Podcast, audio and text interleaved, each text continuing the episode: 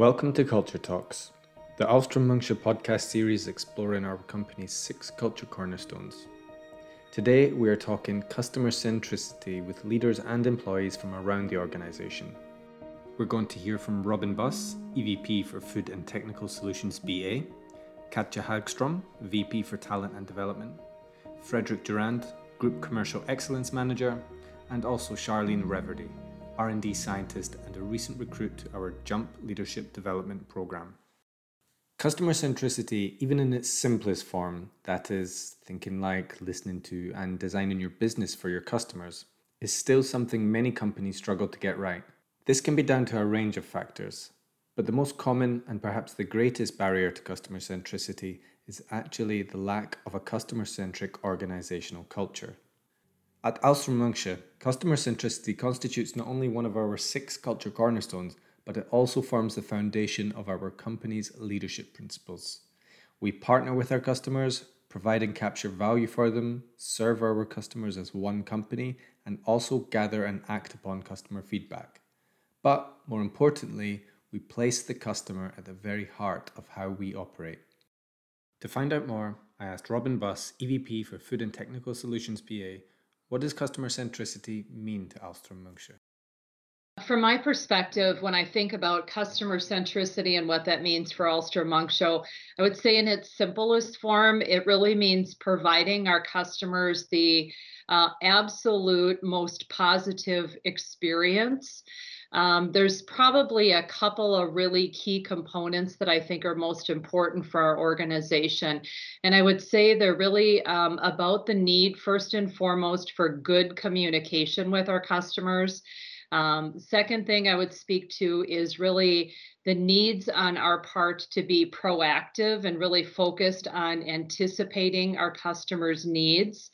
And then uh, finally, I would say really the attention to detail is key. So I'll talk a little bit about each of those things. Um, first, from a good communication standpoint, I think we really have an opportunity with our customers to make our interactions as personal as possible. So what we find in, in today's times is that people frequently will go to the easiest, quickest way to communicate, i.e. an email or a text message we really have the opportunity to differentiate ourselves, focus on the relationship with our customers through our points of communication. So, face to face, of course, is going to be quite desirable whenever we're able to do that. Uh, but there's definitely a need for uh, suppliers to our real key customers here to be consultative in nature. And that's really going to require this focus on good communication. So when I think of communication, it's going to be um, each step through the pro- through the sales process. So um, the before, the during, and the after portions, right? So sometimes things don't go well.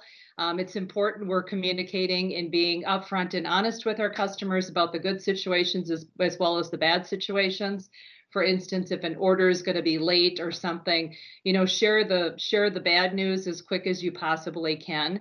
Um, but when i think about the the key point of communication it really is that consultative piece so understanding your customers really trying to figure out how you can uh, meet their needs and that really rolls right into this piece about being proactive. So, um, anticipation, we, we think a lot about what are our own needs within Ahlstrom Munksjö, but it's super important that we understand what exactly the goals and objectives are of our customers.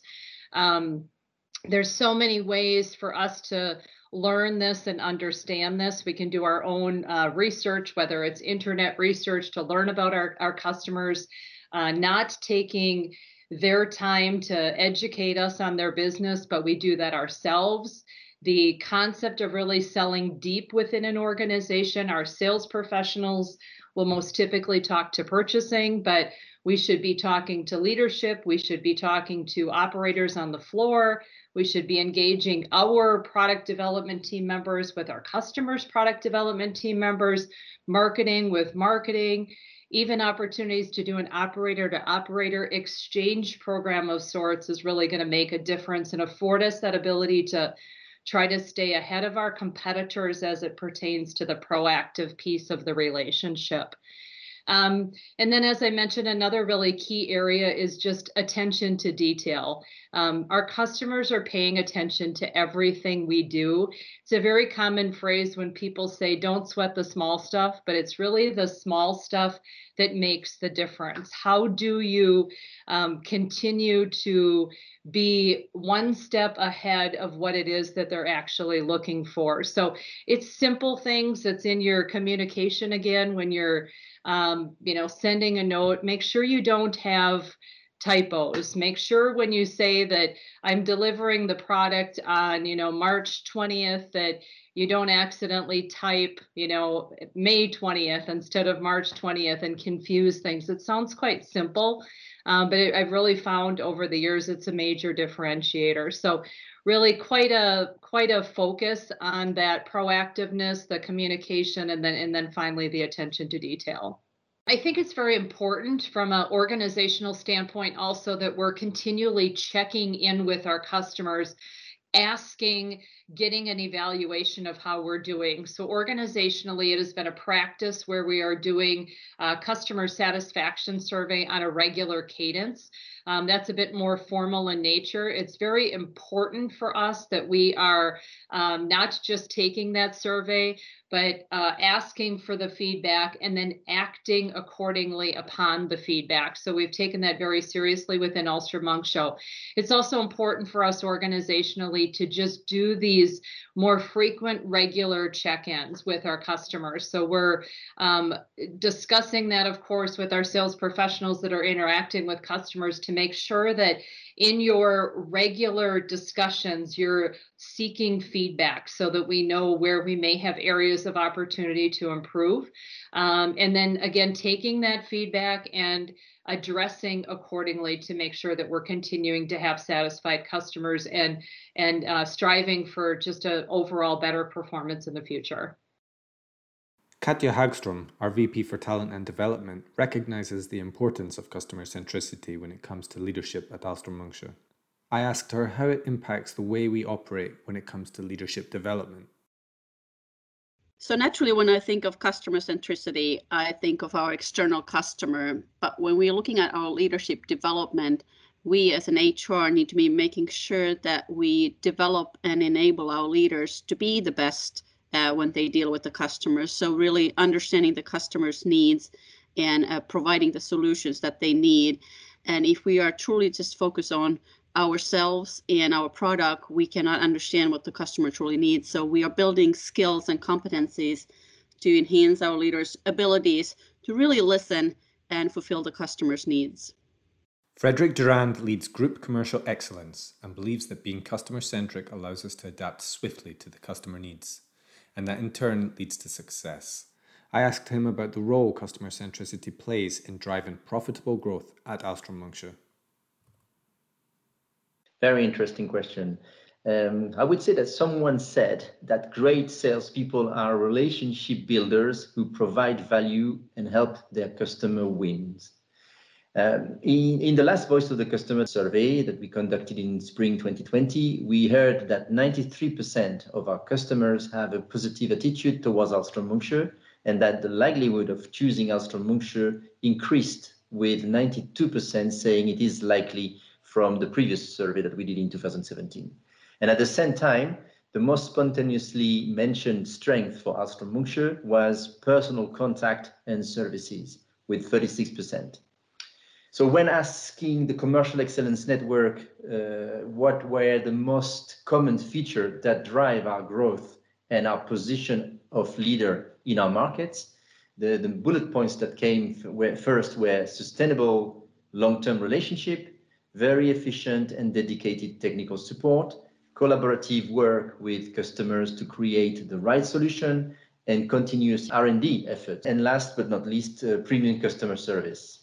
So nowadays, I would say that customers have higher expectation and with it come a required change in how you build and nurture relationships with potential and existing customers. Uh, and maybe find and deliver value comes even more in the focus. So companies that put the customer at the heart of the organization are experiencing an increase uh, in customer lifetime value and a, a reduction in churn. So becoming a truly customer-centric organization is a business strategy that that's based on putting the customer at the core of our business and becoming a customer-centric business allows us to anticipate customers' needs. So customer needs and desire are constantly shifting, and we have to be agile and flexible enough to react to changing customer preferences.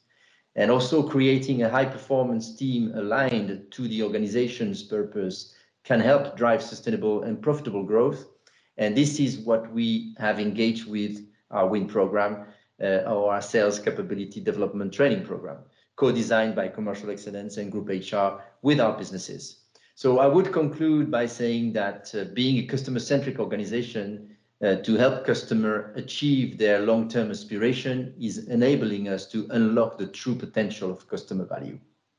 Charlene Reverdy is one of our research and development scientists and also a new recruit to our Jump Leadership Development Program.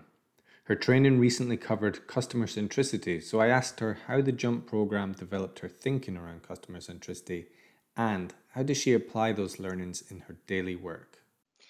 But well, the, um, I would say first that the JUMP program, in a more general perspective, uh, gives you time to for you to step back, think, exchange your thinking with your colleagues, and this way it's it's a good way to learn and assimilate learnings and and I think we we've done similarly uh, with this customer centricity um, topic. Um, we, we stepped in a case study, uh, which was about the face mask development uh, in Tampere, um, and which was presented by the person in charge of the project. Um, and, and for instance, this case study was not feeding us with customer-centric concepts at all, but it's, let's say, set the scene and after that, we worked as a team with all the jumpy and, and we reflect on, on the way we, we would do such a development in such a context. And, and we got also inspired by, by what happened also during the project and what was presented. And it came actually quite naturally that the customer was at the center of our thoughts. Um, because after exchanging our experiences all together, uh, we were convinced that involving him closely was kind of strong team motivation enabler, um, but also that you can speed up the process, having you know continuous dialogue with him, including having strong feedback process. And and let's say that having consistent communication flow uh, within the team as its importance. And also discussing about this this topic with my colleagues from from the jump program one one of them said right that also the development of other mindset that we try to exercise like being able to coach to listen uh, is also something that i think can help and to develop a um, customer-centric way of working. But I think customer centricity, customer centricity, it can mean different actions as well. It depends on your daily jobs. And, and again, it was a colleague from the JUMP program that explained to us that they shared as much as they can with any workers in the mill um, the expectations of the customer and why these expectations are requested. Um, and I think this kind of, of action is, is also totally um, part of a customer-centric way of working. So, and I guess there are many other examples in, in our company and like voice of customer and that, that are part of a big, bigger picture, let's say, of, of the thematic customer centricity.